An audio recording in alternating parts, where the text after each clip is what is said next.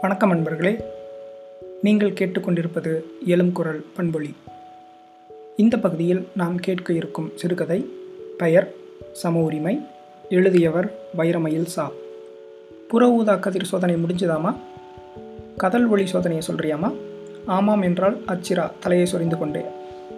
போன வாரம்தான் முடிஞ்சது. எல்லாம் நலமாக இருக்குன்னு சொல்லிட்டாங்க என்றால் மதுகை. உங்களுக்குமா? அதுக்கு தான் வந்திருக்கேம்மா. ரெண்டாவது குழந்த அப்படிங்கிறதுனால சோதனை இடைவெளி அதிகமாக இருக்கும்னு சொல்லியிருக்காங்க.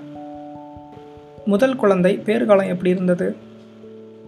என் கல்லூரியில் கடைசி பருவம் முடியலை அதுக்கு முன்னாடியே பிறந்துட்டாங்க. அதனால் மூணு பாடத்தில் தேர்ச்சி அடையலை. அடுத்த பருவத்தில் முடிச்சிங்களா?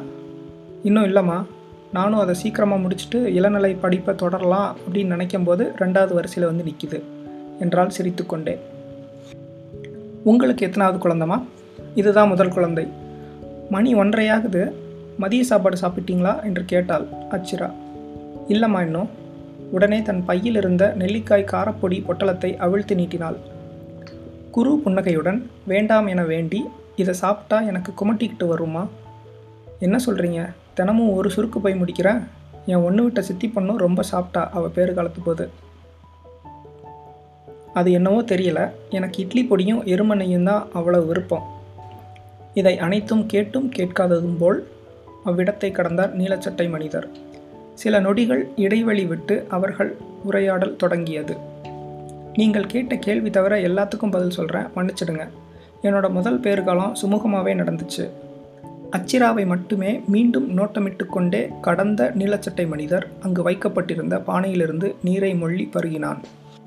அச்சிரா முதலில் உள்ளே அழைக்கப்பட்டு சோதனை முடிந்து அவள் வெளியே வரும்போது கவனமின்றி அவள் முன் இருந்த மேசையில் மோத முற்பட மருத்துவர் கத்தினார். மாத்திரை நொடியில் வலது காலை அகற்றி வைத்து இடது காலை தரையில் தேய்த்து கொண்டு மேசையிலிருந்து நகர்ந்து நடனமாடியபடி வெளியேறினாள். அடுத்து வந்த மதுகையிடம் மருத்துவர் நடந்த நிகழ்ச்சியை சற்று மெருகேற்றி அலங்கரித்து கூறி சலித்து கொண்டார். உங்கள் பொறுப்புணர்வு எனக்கு புரிகிறது. ஆனால் அவளை அவள் போக்கில் அவள் வாழ்வை நகர்த்த விடுவதே சரி என நம்புகிறேன். சரி உங்கள் உடல் மற்றும் மனநிலை எப்படி இருக்கிறது? என்று மருத்துவர் கேட்க இப்போ எல்லாம் கூச்சப்படாமல் எல்லா நல்ல காரியங்களுக்கும் போயிட்டு வரோமா? என்றால் சிறு புன்னகையுடன். என்னம்மா சொல்கிறீங்க புரியலை. அதை விடுங்க. இரும்பு சத்துக்காக மாத்திரைகளை தொடர்ந்து எடுத்துக்கிட்டு தான் இருக்கேன்.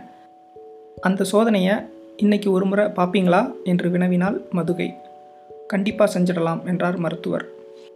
மதுகை வெளியேறியவுடன் புதிதாக பயிற்சிக்கு சேர்ந்த நபரை அழைத்து இங்கே நடந்ததை கவனித்தாயா?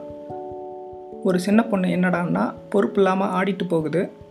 ஒரு முதிர்ச்சி அடைஞ்ச அம்மா கிட்ட சொன்னால் அவங்க நான் சொன்னது தப்புன்னு சொல்கிறாங்க என்ன உலகம் இது? சேவை பணியில் எல்லாரையும் ஒரே மாதிரி தான் நடத்தணும்னு எனக்கு சொல்லிக் கொடுத்த நீங்கள் இப்படி என்கிட்ட சொல்கிறது எனக்கு நேர்மாறாக புரியுது. ஒருவேளை நான் புரிஞ்சுக்கிட்டது தவறா? என பயிற்சியாளர் வினவினார். மருத்துவர் தனக்குள்ளே பேசிக்கொண்டிருக்கும் பொழுது பயிற்சியாளர் மதுகையின் வயது என்ன? என்று கேட்க மருத்துவர் நாற்பத்தி நான்கு என்று சொல்லி முடித்து தன்னுள் உரையாடலை தொடர்கிறார். முற்றும் உங்கள் எண்ணங்கள் மற்றும் கருத்துக்களை வைரமயில் எண்பத்தி ஏழு அட் ஜிமெயில் டாட் காம் என்ற மின்னஞ்சலுக்கு அனுப்பவும். நன்றி. அன்புடன் அறிவும் சேர்ந்து பரிமாறுவோம். என் மற்றும் உங்கள் உந்துதலுடன் மயில்